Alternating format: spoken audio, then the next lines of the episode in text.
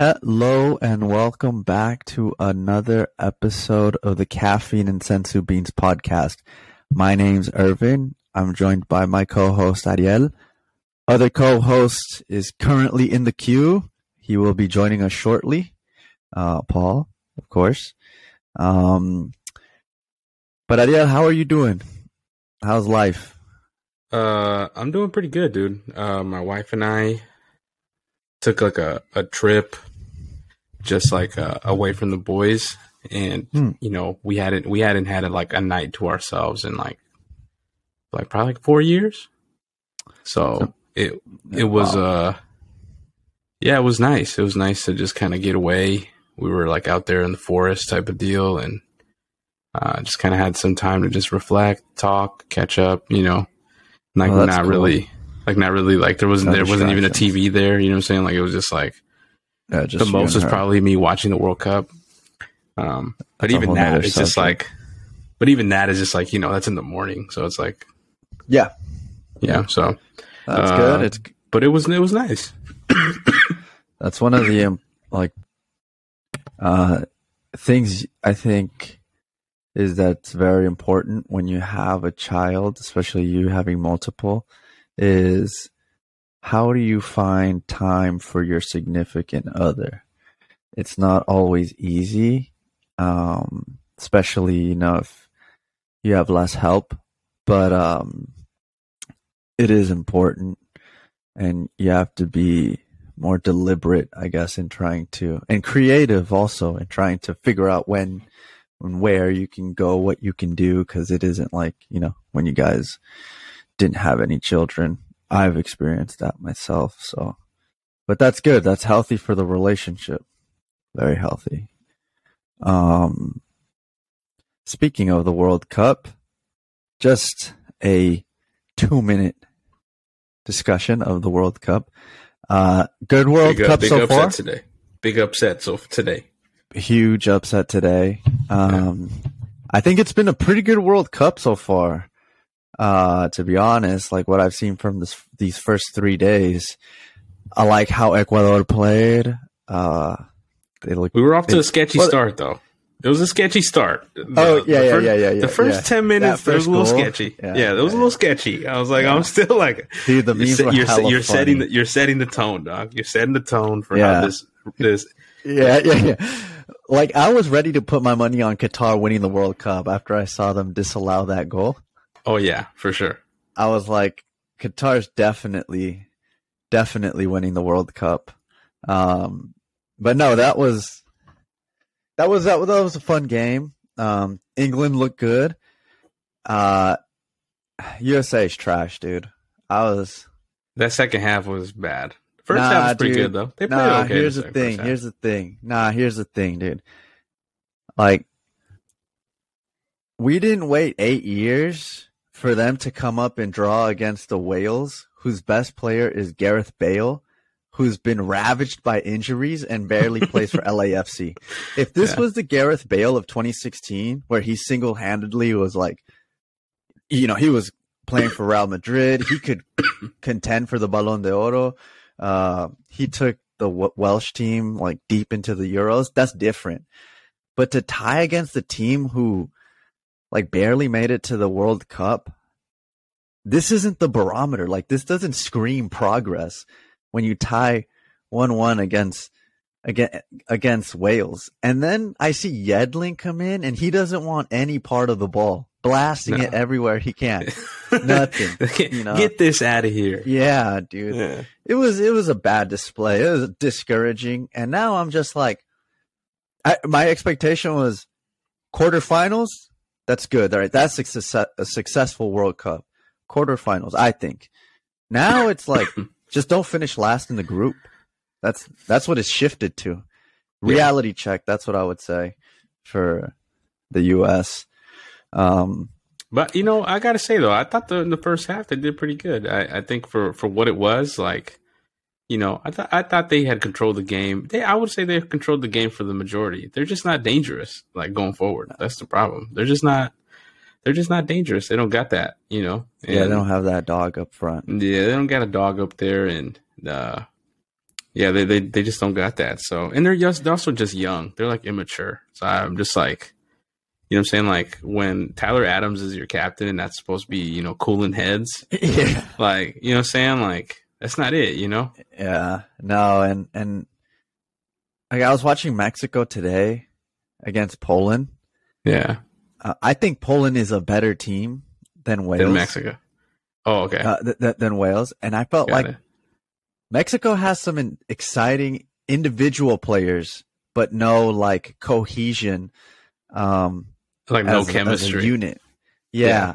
you know, but like, there's no one on the USA like Chucky Lozano, dude. And I know Pulisic is the closest thing, but like, Chucky Lozano is electric when he's got the ball. Yeah. Um, Even Alexis Vega, he looks good. yeah, and say what you want good. about Ochoa, dude. He That's turns a, on God That's mode. a big game player, dog. That's a Yeah. big.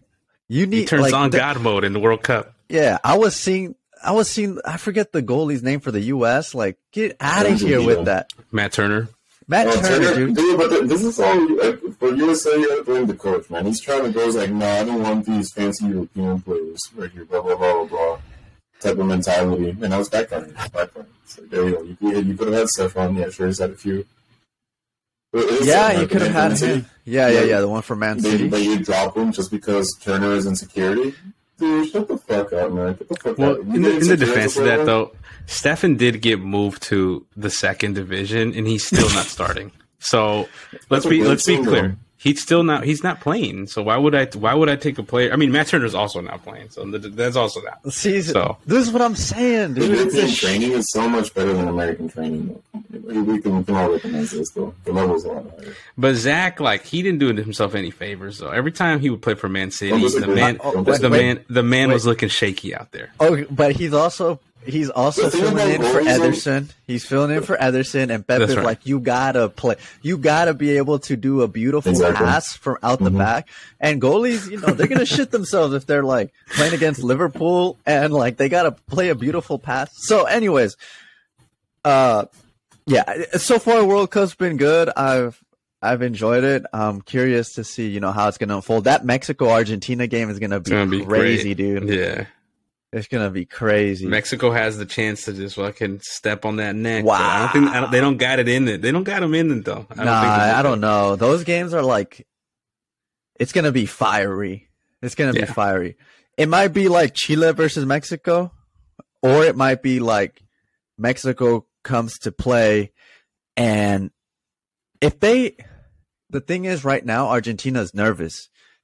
Mexico really has nothing to lose, I think, because they're going up against Argentina, and so, um, oops. So I think, like, I don't know. I just think they have a chance to to do something special. I think it's you know so far it's been a like a fun World Cup. I'm excited to see where it goes. That's kind of all I wanted to say. Um, but Paul, you joined us. How are you doing, man? Repeat that? How are you doing? Busy, busy. Been busy. Gonna go to Mexico this coming week. I mean, tomorrow. Going So where? I've been to Mexico. So I've been taking care of pretty much Oh everything. shit! Okay. Yeah, pretty much doing everything myself, organizing. Getting Oh, wow. annoyed and stressed doing it, but you know, do do what you gotta do. Oh man.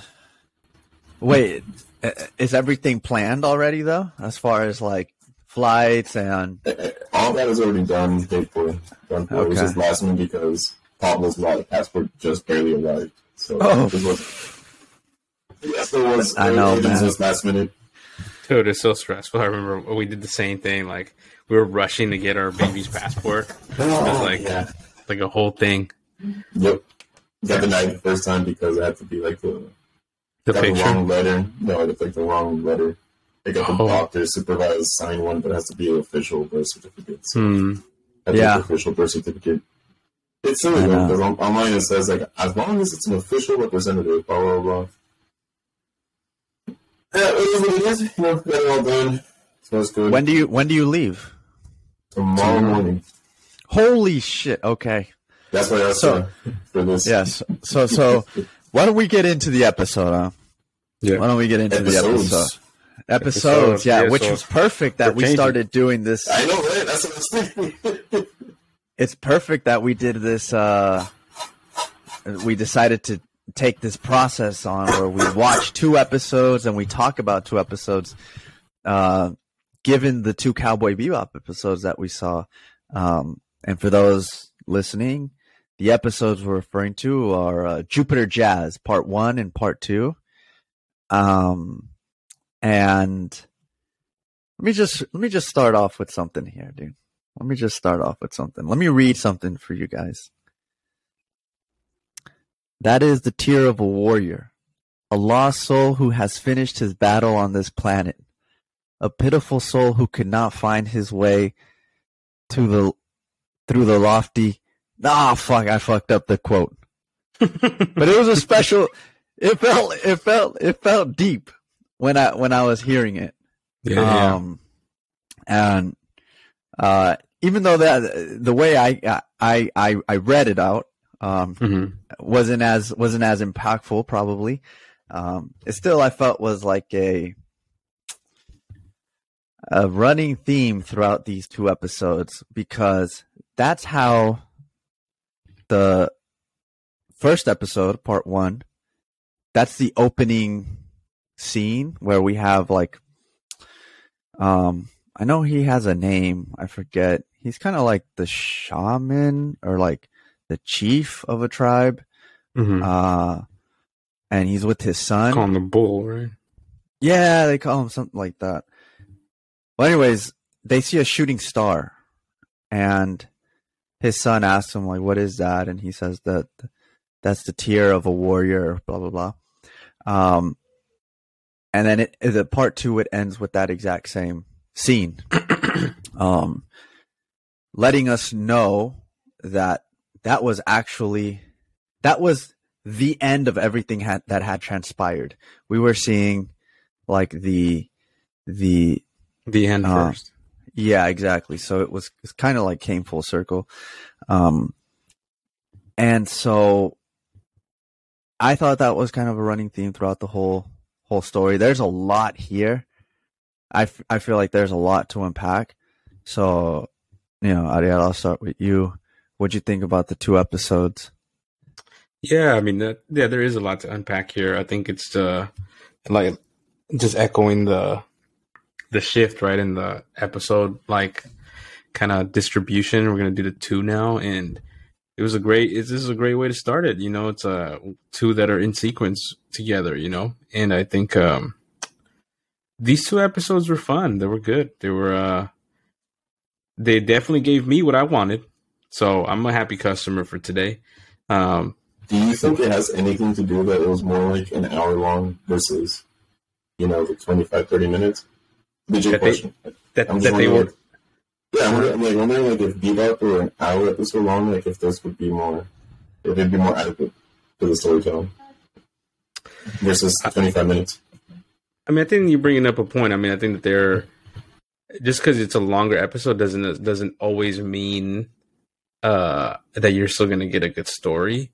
But like, I think one of the strong suits about Bebop is that they do have 25 minute episodes, and within that, they are able to tell, you know, for the most part, a compelling story. Um, but this is what I liked about it was, I mean, something that I've been harping on in the series is that you're not giving me enough of the main storyline. And I finally got that, you know, in the middle of the season. And it felt like we're finally moving along, so, like specifically Spike's character. You know, Yeah. like we're, we're we're finally moving that storyline uh, like a little bit more. We're starting to see who Vicious is, starting to see a little bit of like who he's interested in, like what is kind of his motive, his motivations, like um and yeah, and they played with a lot of cool things, you know, like they, they played with a lot of cool like concepts in this episode, which I appreciated. It was just like I can only imagine this being like and and they know it too, and that's one of the things too that I'm like they were lightweight, like a little cocky uh, in this episode. Uh, because like they kind of to me almost felt like they knew that they were hitting something that like one was like taboo and then two that like no real no anime probably at the time time was tackling storytelling and in an anime story like the way they were doing it because you know in the screen shot like in the screen time when the, when it's like a commercial break they like it said like we're creating a new genre called cowboy bebop Mm. so Mhm. like they're so so they they knew that they were that they that they were hitting something maybe and specifically i think with this episode these two episodes Yeah. I think this was um I uh let's see. I've watched this show now. I've I've said it maybe like 5 times, 6 times around there. Definitely more than once obviously. And I have to say like this is Cowboy Bebop. Like this this isn't necessarily hype the way you would get hype over like a Goku transformation or something like that, right? Where like they're gonna go and they're getting strong and they're gonna battle out. And, oh my god, did you see that? It's more just a beautiful package delivered in two episodes that um gives us insight into if the main story, let's say if if there is one in Cowboy Bebop, but into these different characters, you know, like um and the way they do it, everything is like how can I say this? I like I don't want to overrate them, but it just feels like there are just subtle things that they do in the episode and I I, I want to get into the examples a little later, but the characters never really explicitly convey what they're thinking or like what they're feeling. You have to read in between the lines sometimes to like make your own conclusions, you know, and I feel like um that was a lot of what we saw in this in this in this in these two episodes and they were just beautiful like beautiful elements to the, to these two episodes. I mean, um, yeah, I, I want to get into it more, but Paul, like, I want to hear what you had to, what you think about the the two episodes. What you think? Man, you see the drag queen sort of episode, you look at it get excited. Um, but it's it's an interesting storytelling, especially for from Faye's side at one point, because I felt like I forgot what was his, what was um Gren? Gren, yeah, that person's name. I don't want to mess up in pronouns. Um, that was almost very. I feel like a parallel personality, or par- just a parallel to Faye, because she is somewhat ma- masculine herself, but at the same time she owns her feminine, uh, her Femininity. feminine, yeah, femininity aspects, because she uses them as weapons, as tools for her hustle not really to just be like, this is what I have to offer. It's like a facade. Versus the other one's the facade of being a man. And then the being. He, he was uh, both, right? Or she, she, he, she. He was a man who was imprisoned because uh, they when he came back from war, they believed he was a spy, and while he was in prison, they used a drug to uh, a new drug that they'd been working on to test on him, and it messed up his whole hormonal balance, and he ended up developing breasts and wider hips. Um, and, and from the reaction that Faye had when he was in the shower, it looked like he was working with Yeah. some lumber. it looked like my guy was good. yeah. nah, but go But you know ahead. what? But it's even then it's interesting because it still showed the Chinese, the legit Chinese. Before Yeah, the- So right, it's, so it's like giving a touch of I don't know. Is it Faye's sexuality? Is it when she's conflicted? I feel like this has a lot to do with uh, Faye's in her turmoil, figuring, figuring herself out, and just being projected onto others. Because this Yeah. guy's pretty. He's really intimate, but at the same time, extremely nonchalant. It- yeah, like there, there is something about the way he like operates. Um, he's got It's like this cool, this cool vibe. Um, and but he he's not phased by what's going on around him, and I think it's because he knows his days are counted. Like his his days are are you know limited. Uh, he he knows he's he doesn't have much longer to live, and so his um his only goal now is to to find vicious. You know, um. So you you thought like um this these two episodes um, showed us a lot, not just into like Spike, but into Faye as well, like Faye's character and whatever she may be going through. Well, through. just highlight the intertwine, right? Because it started off with um, Vicious, and then Vicious and her directly when she hears the voice on the phone. So then it's like it. She does care for Spike, whether she knows it or not. And I think that's what it's passively maybe supposed. Yeah. And, and, and it's and it's really nice. It's really nice storytelling. Yeah, so let me just really quick set a table, and because it is two episodes, I'm going to try to keep it concise. But basically, what we have at the beginning of the episode, it just starts off like super, like innocuous. You wouldn't make more of it. It's just like um, Spike, he's sweating, and he's like, "Dude, "Why is it so humid and muggy in here?" And it happened, you know, it's because Faye left, and she took the antifreeze, and she took all the money, and so. Um, Jet wants to find her. Spike doesn't really care, like whether or not they find her. Um, so Ed starts looking for Faye. Well, it turns out that Faye is on this place called Castil Castillon, um, and uh, Ed finds that she's on. She's here. What Ed then says is like, "Oh, he sees the name Julia." That triggers that triggers Spike, of course, because that's his lo- the his lover's name. And so he takes off. He jets, no pun intended, to go find Julia. Um, and then in doing so, this is where like all the characters start to intertwine, right? Like he, uh, Jet kind of follows to go find um, Faye. Spike goes to look for Julia.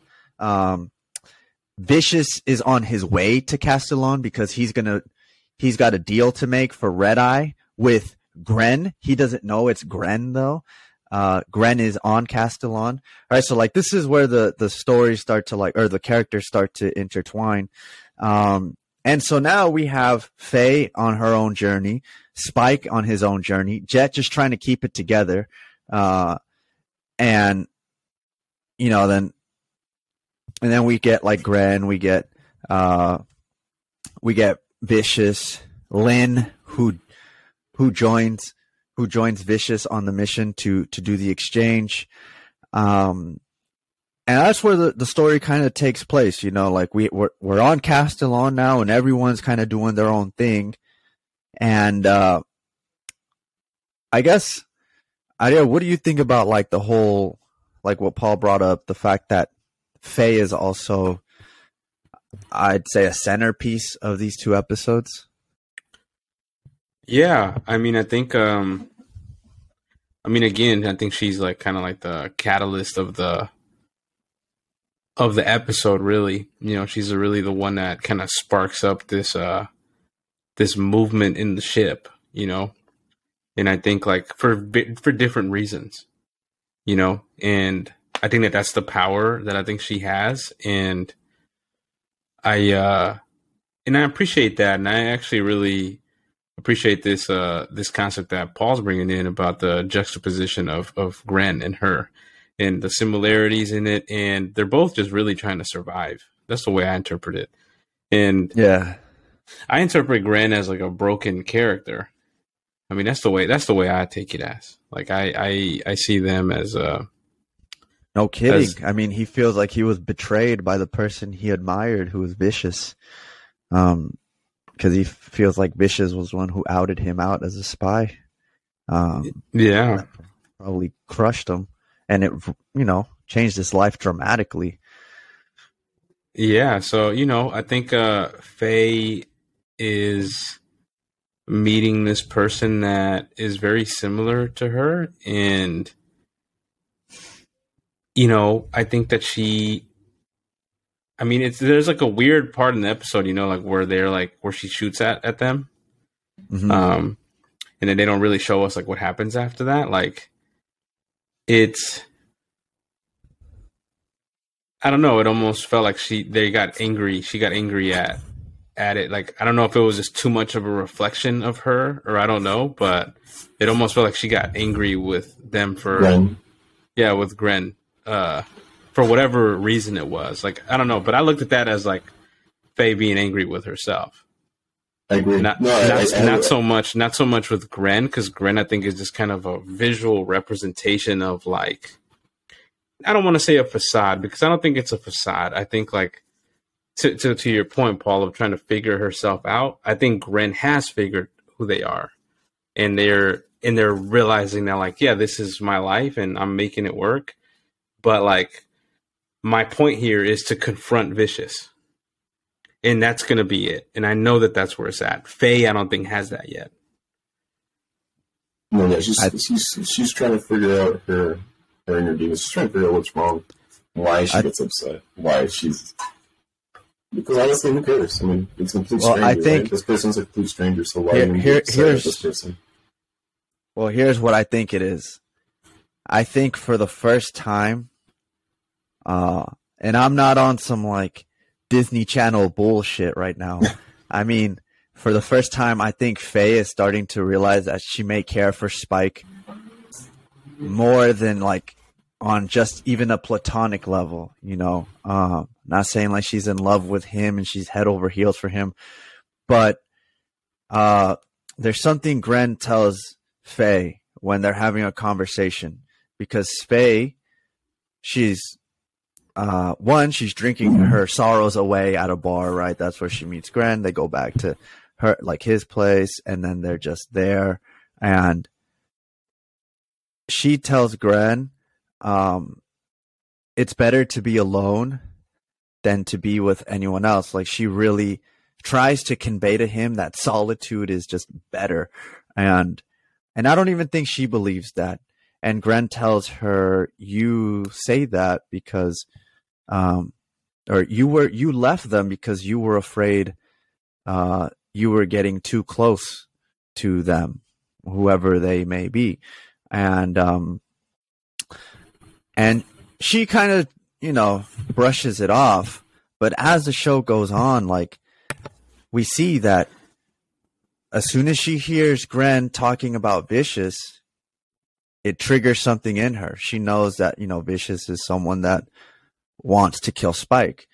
And then she just asks, like, so who is this? At the end of the episode, you know, once things have been, well, we can say resolved to a degree. I put that in air quotes. She asks, um, you know, who is Julia? We see subtle hints of like her her now being curious of like who is this person that has Spike so obsessed over her. Um and then even when she's talking with Ed at the end and well, I mean, let, me let me interject on that one quick. I mean, it's that's where it gets a little bit conflicted, but at the same time, not really, because I mean, it's a love triangle thing going on or something. Because Gren felt, like you said, Gren fell in love with the tune, Julia, the music. So it's very interesting, you know, that represents Yeah. Julia in a way, right? yeah. And that rep- and Gren represents was la otra, the other one, the other woman, this like the side woman. I don't have, but she, like you said, she's gonna be the platonic lover, if anything. Julia. Like, no, Oh. Oh, okay. Right, right, And maybe right. This The is why that she's so, that maybe that's why she's so upset. But, uh, yeah, it's interesting what it's leading up to. Like she's becoming invested emotionally, but also physically. So does that mean that they're going to be in? Is she going to be involved in education in the future? What do you think about that? Do you, do you think she's going to defend Spike, or is she just going to run away again? All this That's- is coming back to: Do we are we going to run away from our problems, or do we face them? I think this is where uh, Bebop is already touching. I Yeah. mean, I, I, I, I mean, I will say that like, it's interesting that y'all are saying that because I didn't get that at all. I, I, I didn't get that Faye's interested in Spike at all. Like there, I, I, I don't see that. I mean, I mean now it just seems like well, I, I mean I can see it like as like the way the show is packaged that they would, would end up together. Uh, but like as of right now, as somebody that's just seeing it for the first time, I don't get that at all. Like I don't think that she's uh, rebelling for Spike or whatever it may be. Like, but that's what I'm saying. Like platonically, I don't think they will end up together. But I think she's in love with him, or she has feelings for him, something of the sorts, because she she wants to be invested. She wants to know who Julia is, and it, it's pretty much changed their course. Like this episode kind of changed their course of like where she was heading and going. Like we're trying to go. Now she has like a trajectory. Is like who is Julia? Yeah, I mean, I I would uh, I mean, I don't know. I, I don't know if that would necessarily mean like. I mean, if if I'm her, and I'm starting to feel like, oh yeah, this potentially is like my friend.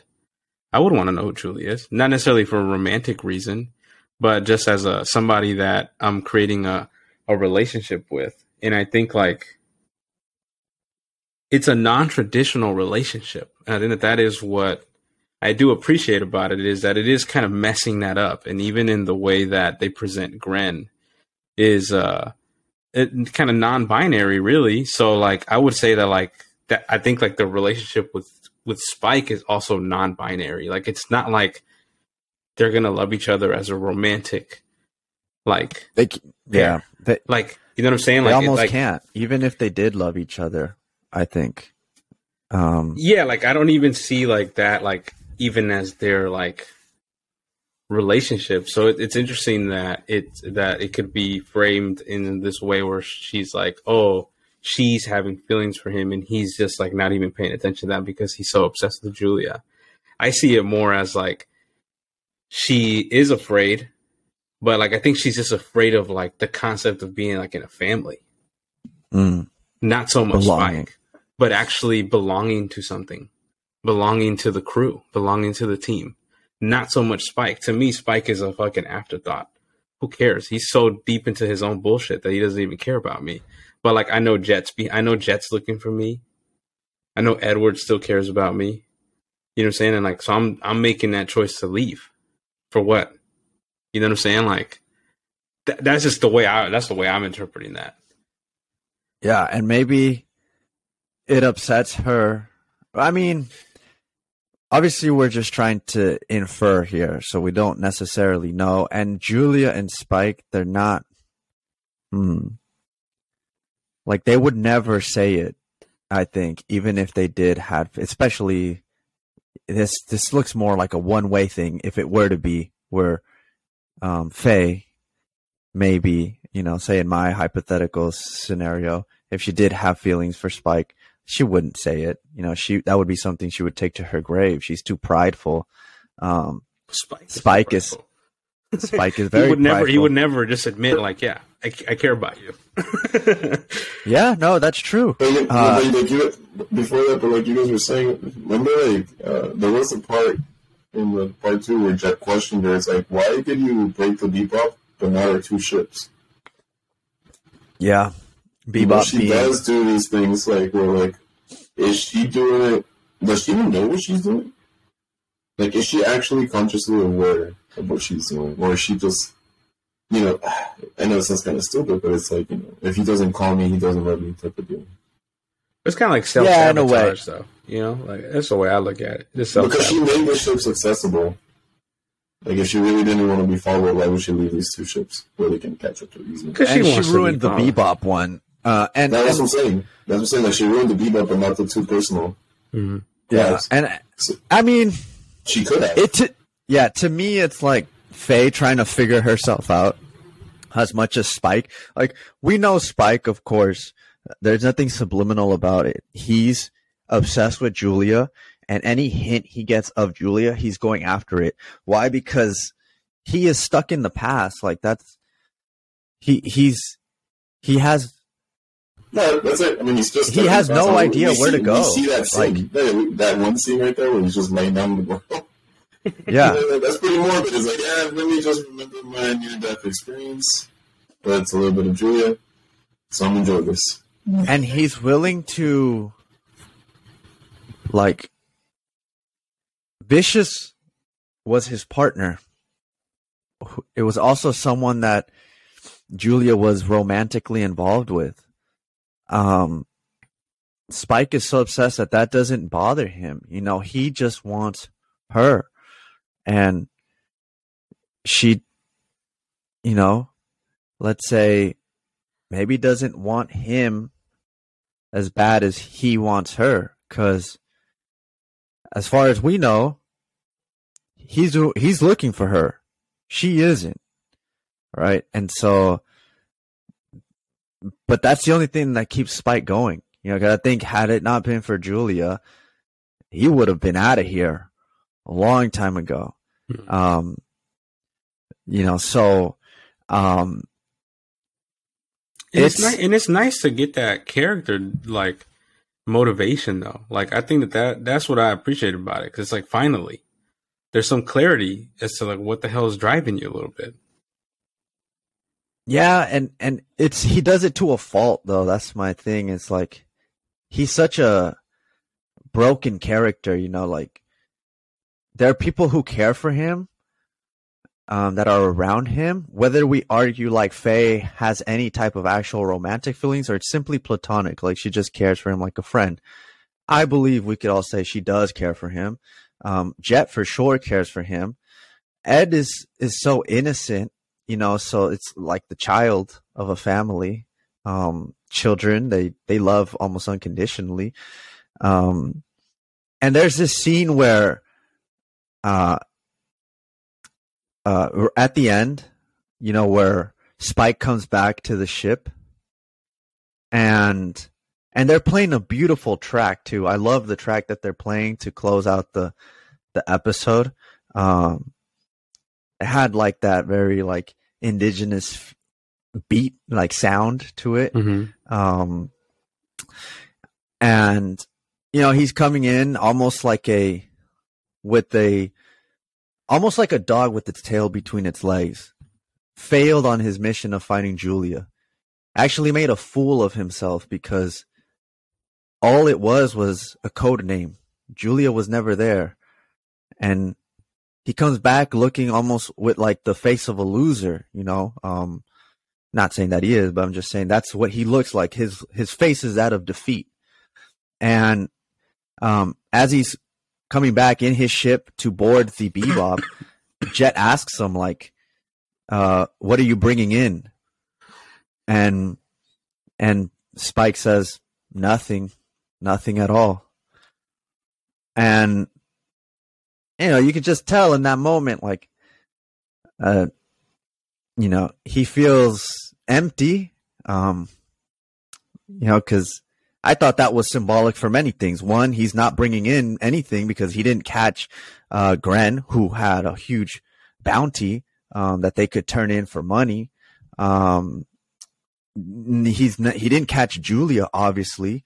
Uh, he's got nothing of tangible worth, and he's coming in uh, soulless almost, you know. But but Jet still brings him in, you know, because because that's his guy, and that's what you do for your for your folks. You know, um, you you you bring him in, and so um, yeah, I thought it was a that that scene right there with the music playing in the background, and then it segues into, eh, you know, we get like uh Faye with Ed, and they're kind of talking. Fed's doing her nails. Uh, Ed's doing her nails, um, and then it segues into um I think the bull with his son, mm-hmm. and and it ends with that that quote, right? And I think it makes a specific reference to Gren, who who died. Um, that's at least what I thought. Made a reference to Gren, but it could mean it could be directed at at Spike. You know, it could be directed at Faye. Um, that quote. That's what I liked about it. Like, uh, you and you know, it's your interpretation, and um, you know, I don't know if you guys found that like that final scene as as impactful or as powerful as I did. I just thought it was a nice nice way to wrap it up. hmm Yeah, I mean, it, you know, it they they the music was really tight in this. They uh I think that the way they wrap it up is is also really poetic. I think the you know they, they they play with a lot of they play with a lot of stuff in this in these two episodes which is really nice you know and i think like um i think the music was like really important in this episode and i didn't really think about something that to just backtrack a little bit about something that paul said about julia being a representation of like the music. Um and that Gren is a jazz player you know, and being a jazz musician, there's a lot of, I mean, when you think about all the greats of jazz, you know, composers, like one of my favorites is John Coltrane, and like just how, I mean, you know, drug addictions and like just like so much pain that goes into that music. And, you know, I think about Gren and then maybe what Julia represents, especially as the music, especially really sad music. And Spike, I mean, Spike's not going to realize that people around him care about him until he's ready to see it. That's really what it is. And I think like here you get Faye starting to see that they're like, oh, there's people that care about me. Spike's not there yet. He's not. He's not getting that rupture yet. Faye seems like she's about to get that rupture. That's a good point. I think one of the interesting tidbits here is that they talk about Spike's two eyes and um, how one of them is constantly looking into the past. And it's just like that damn notion of being stuck in the past that, you know, can destroy so many people. Um, it's Spike is a manifestation of that. You know, he's uh Faye is much more introspective and we can see her kind of I'm not saying that Spike isn't, but at least we see Faye reflecting on things and trying to deal with certain emotions. Spike just tucks them away, you know. And and maybe that's just a representation of how people are, you know, where the burdens that you have to carry, you deal with it. Um, and Spike is is is doing that, you know.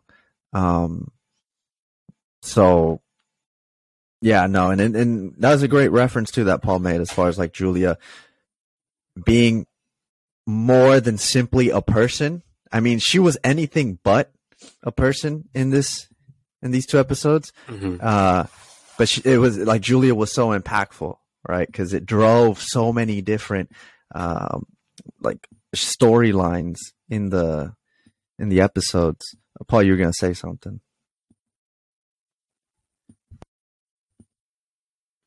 No, no, no, no, no. Just pretty much agree with everything you said. So we get vicious also, right? This is maybe his second or third appearance in the entire show. That's right. Now he is the foil to Spike. Um, obviously, we see Spike is motivated by one Julia, but then Vicious is a close second because when he's confused, right? Because he shows up to Ca- Castellan, um, he approaches uh, this shady dude on the street and he asks him if he knows about Gren. Uh, so when he asks if he knows about Gren, and you know that there's going to be a deal done between Gren and Vicious for Red Eye, this dude immediately assumes that Spike is Vicious, and so he he ends up calling him that, uh, mm-hmm. and, and, that triggers him like a, a, very passionate primal response that Spike has to that, um, to to to being called Vicious, and so uh, we get Vicious again. He's he is so ruthless. Like he's so cold blooded. I mean, even when Lin takes a, a bullet for for him, mm-hmm.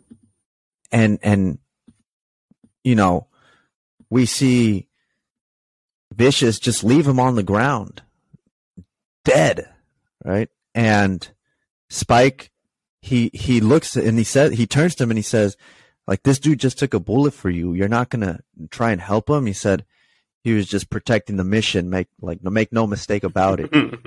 you know, a complete opposite to when like Spike sees Gren uh, suffering uh, on the floor Mhm. um, and goes to Gren and asks Gren like, uh, you know, he tries to call an ambulance or, or the paramedics, um, and Gren doesn't want that, you know. Um, just the complete opposite, right? So, uh, Vicious, another, uh, I wouldn't say as prominent as as Spike.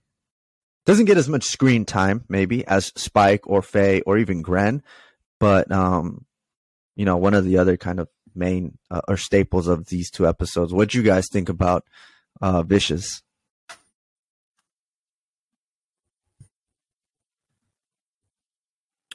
Uh, well, this is the first time I'm seeing Vicious. Uh, I mean, you know, I think that guy's the antagonist. Well, at least I think that he's an antagonist. Um, you second, you like you said, second kind of showing, and you know, I got to say, I think he hit it out of the ballpark. At least to me, like I, I, I just like somebody to just like fucking reflect something back, you know, like, and and it's uh it was good. I hadn't even thought about that of the distinctions that that he makes. You know, when the two people are dying and um, what they both do, and um, yeah, it's interesting because on one hand you have Gren, who also has a beef to pick with with Vicious, Mm-hmm. and one could say that he's also living in the past, Right. uh, trying to get like vengeance or revenge, you know, on or at least a confrontation about like, hey, dude, why'd you do this? Why'd Closure. throw, yeah, closure, right? Like, why, why, why'd you throw me under the bus?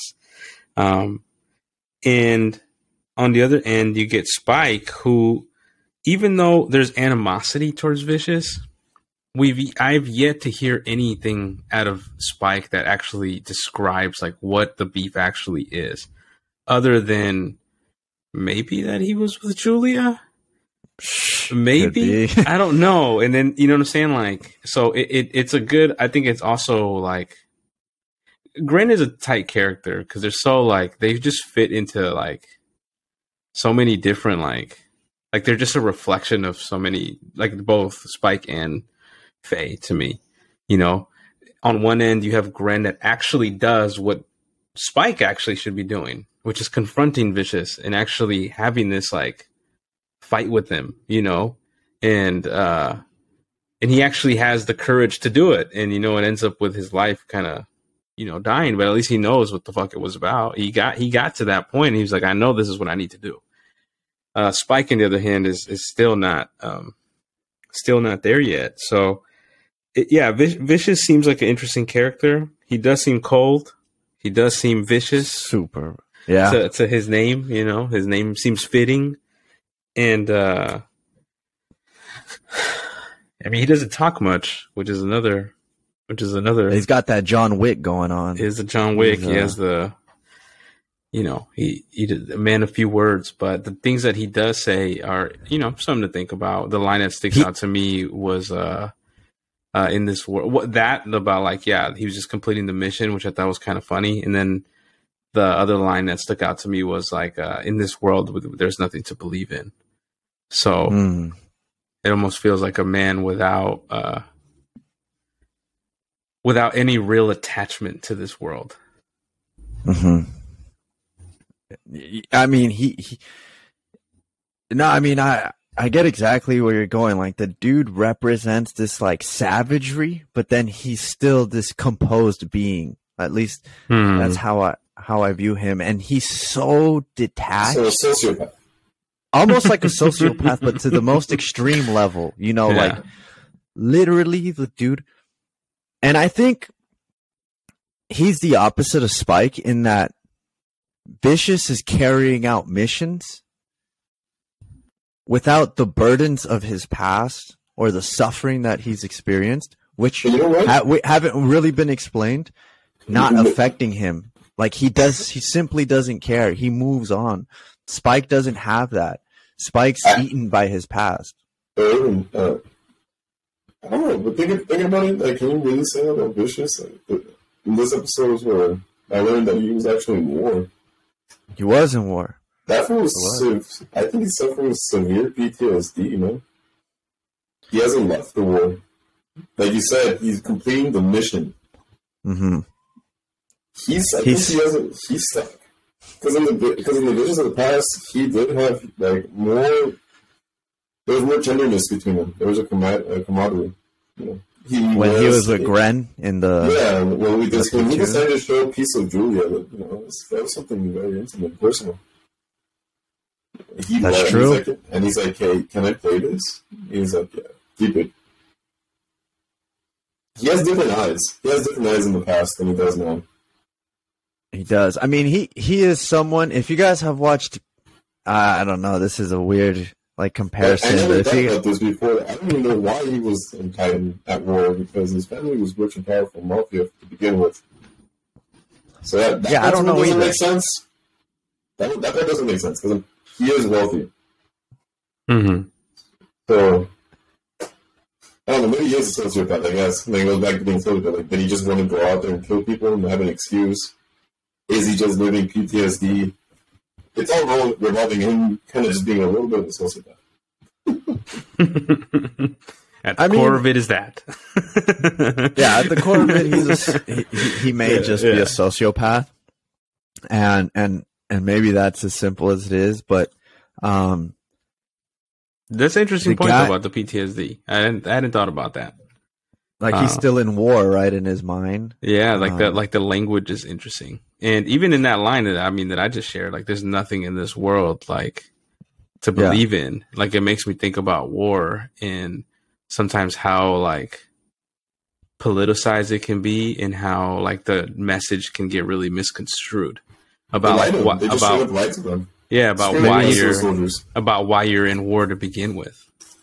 Yeah, you maybe know? he felt like a, just a pawn, and now he's he no longer cares to attach himself to anything, believe in anyone or anything, and um, you know, it's Which is interesting because now, now, now I'm now I'm curious about who this Julia person is. Is like how how are you? Who are, how are you? How did you meet these two dudes? That yeah, like you know what I'm saying? Like how could you even have a relationship with either of the these two? effect, or maybe it was because of her. Maybe they both lost her, and and it's it's taking tolls on both of them differently. Jesus, I mean, Christ. I feel who bad for my boys. Yeah. I feel bad for my boy Spike because every time he has flashbacks about her, he has to like envision her in bed with. They show that like scene where she's in bed with Vicious, and I'm like, really, dude, you gotta always think about that. like, There's no can't- other memory that you can No- think about. There's no other nothing else happening. Uh, like it's not them like drinking coffee at like a, yeah, at a exactly, table like or on something. a date. Okay, Yeah. but no, it's it's her naked in the bed with Vicious, and and you know, Um, That's funny. And Vicious, he also looks like, you know, he may be doing all right in all in all departments. Like you don't get a name like that and have that savagery, uh, that physical savagery, without it being consistent, right? So, um, you know, but as far as like his, his character, he just um, there's a composure that he has that that like it's it's like a yin and a yang to um to Spike, where where Spike loses it every time Julia's brought up. Vicious doesn't. Vic, Vicious is so like cool, like cold. You know, he's so unfazed, and he's just It- the opposite of Spike. Is he a bounty hunter too? What what, who- what, what does he do? Oh, he's he's in the mafia. Oh, okay. Yeah. Okay. He's in the mafia, and so if you remember his initial entrance to the sh- his oh introduction yeah. was when Uh-huh. he killed the leader of the mafia Got because it. that le- his leader was going to make a peace treaty with the rival gang, and he was like, "Yeah, yeah, good idea." Slice, Yeah, got like it. Got it. chopped Got them up. He chopped all the boys up and then finished them. Um, but uh, yeah, man. Uh, Paul, did you want to say anything else on Vicious? Okay, because then we get my guy Jet. And my guy Jet definitely at this point is the dad of the the coach. He's the dad, the grandfather of the the crew. He's trying to keep it together, Yeah. and um, he wants some semblance of a of a family, of a group, of a brother and like brotherhood of like you know what we all kind of yearn for in a way is like having that companionship and having that nucleus um and and he wants to keep it together but it just always falls apart at the seams. Like uh he, you got to feel in a way bad for him cuz he's he's a little blind optimist. Maybe he's not even a blind optimist but he just he just wants it to work. And and these folks aren't your conventional folks you know? Um, it's gonna be messy it is it's gonna be messy um, i mean but that you know it could be argued that that's where real love is at you know is that it's, it's messy it's not supposed to be clear hmm yeah so anything like about spike that you were like I, he got the least screen time out of the the three. Um, Jet, well, and uh, Jet, my bad, Jet. Mm-hmm. Um, along with Ed, also obviously, but uh, I don't know if Jet's, you know, kind of stood out or anything. I know he didn't stand out, but he was in here. he was in here. He had his little hat on. Uh, yeah. He uh I, I, I liked it because he was kind of like on a he had his own little like adventure.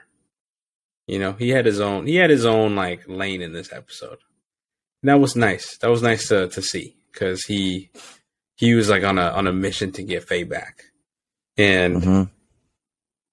I mean, I think a part of it was in like with the on the surface level to get the money back, but I think on another end, I think he just really cares about her. So I think like I think he just really wanted to make sure that she was safe. At least that's the way I interpreted it. And it also kind of shows that he's kind of like that old dad that is kind of always a step behind. You know? Yeah. He's just yeah. consistently always, a step behind. Yeah. He yeah. he yeah, to the point where he resigned himself and he went into like back to the ship. Um, yeah, yeah, where he's just like, "Hey, Spike. So look, dude. So this, so this is the deal here. Dude. Yeah, this is the deal. This is the bro. deal like, here, dude. So, so we got this guy that uh, yeah. his, he goes by Gren now you know, and it's like, oh, we already you know, know what's everything. crazy. You know what's crazy? It, yeah, he says that of like, dude, we already know this. We know everything. Know we already know, dude. what's crazy is that like he, you know, and bless his soul, but like he has the audacity, Jet, to say, if you catch him, I'll let you back on the ship. Yeah, exactly. So like, bro, exactly, like, exactly. I ran away. like I wasn't begging you. I told you I'm leaving. That's the Piccolo vibes, though. That's the what? Is it Piccolo vibes? Though? It is. That's what I was gonna say. He gives me Piccolo vibes. Can you when he freaking kidnaps his daughter? Essentially, he's like, eh, maybe he'll get a little bit stronger. Exactly. this this is gonna be the catalyst. Wait. The way I interpreted that is like eh, not as Piccolo, or maybe I'm not seeing the connection, but as like someone who like in his head he has this vision of their family. He's kind of like the dad or the older brother and he wants spike to want to come back but spike in a way maybe doesn't have plans of coming back. Um and and you know uh, just him saying like you know I, I, it's fine I'll I'll let you I'll let you come back if you if you catch Gren and you know this is like I don't know what what kind of analogy I could make, but it um it's kind of like when you have no leverage and you try to dictate the the deal. Yeah, it's yeah. like bro, like what are you saying? You know, we, yeah. what are you, know, saying? So, yeah. And Every, so, everyone at the table is looking at you like, nah. yeah, bro. Put that, put that hand away. Now yeah. giving him the Michael Scott position. He's the man exactly. the Michael Exactly. You know. He's the man yes, office. yes, Just, yes, oh my. God. Like That's he thinks, like he he thinks felt he's in charge. You know, he thinks he's in charge. I'm the best dad, man. I'm present. That's right. But He- you know, He's setting up the diversity trainings. You know, he's the one. You know, trying to Yeah. coach everybody, and little does he know that everybody already knows. yeah, know? and he's not as in control as he thinks he is. yeah. Um, But but I like that But- character. I, I like that. I like that character like development for him. Like it's not so like it's not it it's not so much invested. You know, it's kind of like a light role. He's still likable. You know what I'm saying? Like to me, like he's still a likable character. He's still a necessary character. Like it's not to the point where it's gonna be like you're turning into like actually Piccolo. You know, Right. like where you're irrelevant. You know, like you're just like you're just in the ship. Yeah, You know I mean, like you don't even get the call to go out there. Yeah, yeah, yeah, exactly. It's like exactly. This would be exact that interaction between Spike and and uh, Jet when he was like, "I'll let you back in the ship if you catch a Gren," is like if Piccolo was, you know, told Goku and Vegeta like, yeah. "All right, I'll join you guys on the mission if you guys just." And Piccolo and Goku are like, "Bro, we would rather you stay." And like, if you guys do this, I'll join you on the mission. Yeah, And, dude, exactly. You weren't gonna, you weren't invited, bro. Like, yeah, you didn't make the cut. Um, that's hilarious. Yeah, uh, but you know, I feel, I just feel like Jet's, he's done suffering, dude. Like he, he, you know, he lost a significant other to like a young stud.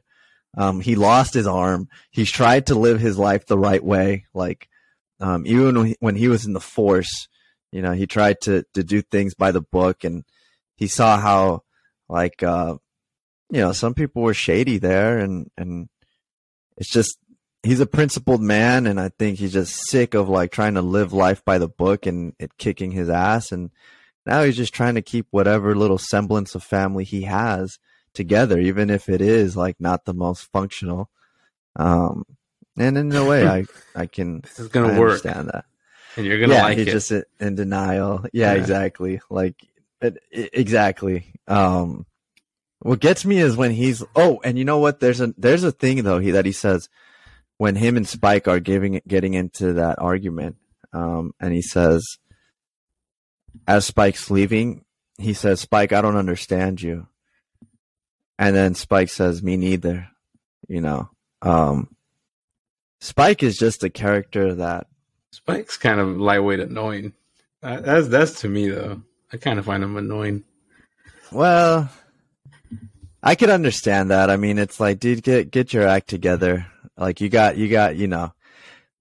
But these are the people that are the most broken. Like they which is why they're in the episode, you know. Ed is the one who's looks like is un, unfazed by anything, always happy and takes things on the chin where like Spike is more just super just super broken. Um, but yeah, that's it for the episode. I mean, it ends with Spike coming. Paul, you're gonna say something? It's like um, he's broken, but he he does have the cool demeanor for the most part. He's only only two things that are personal that they become evident that he's broken. Yeah, it's uh, Julia and Vicious. Jet's evolving. Yeah, Jet's evolving into a new person. He's he's closed that. that Would you say the same closed. about Faye? Faye Flows? Faye's open. Everyone's evolving right now. I think You think Spike is evolving? his just started. I think that's the whole point of Spike coming back. It's like a forced. Uh, it's the it's a forced progression of the story. Maybe he wasn't. Like ready he for it, has wasn't to, look- he wasn't looking for it. Literally. right? and it's kind of just kind of like boom in his face. And when Yeah. Jet and Faye, Ed, and all of them, whether they like it or not, you know, they're, they're all involved. They're all in for the ride, and they're all playing their part as well. Yeah, yeah. Anyways, um, it is very like Cowboy Bebop is just so character focused, and they really try to flesh out characters so that they have multiple layers, and you can start trying to dissect their emotions.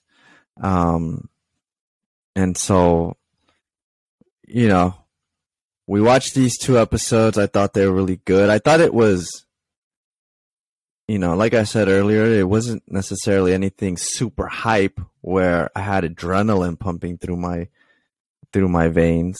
If adrenaline pumps through your veins, um, but it was just me sitting back and soaking in the different components of these two episodes, whether it was the animation, the music. I thought the music, Ariel said it earlier, was very was very important to the the uh the two episodes. I thought, you know, uh the bull and his son, I you know, they'll they'll they'll come back, they'll make an appearance. They their narration is important to the story. Like it just gives a little gives a, a little bit more meaning to what happens in the story. Um, and then yeah, just we saw some characters and and some of their inner demons and stuff like that that they're battling. So you know, all that to say that the next two episodes are going to be something like Toys in the Attic, Hmm. where it's like, you know, like in something went something spoiled in the fridge and it's got it's taken taken out the crew. Um, but uh, yeah, that's it, boys. Unless you guys had anything else to say, I think we kind of covered everything. Got it. Yeah, we're good. Yeah. I think we're good. All right. Well, um, with that, we will conclude. Uh, we will go through the shows a lot faster now. So I'm looking forward to finishing Cowboy Bebop up, um, and also Ranking of Kings. So that should be fun. I actually started watching the two episodes because now I'm caught up to where I was Mhm. um, with Ranking of Kings. So uh, now I'm going into uncharted territories. Well, after our next episode, I'll be heading into uncharted territories. So we shall see how that story develops. Um, but all right, boys. Um, we will sign out to everyone. Thank you very much. Um, if you're in the U.S. and you celebrate Thanksgiving, uh, happy Thanksgiving. Uh, if not, we will catch you uh, next week.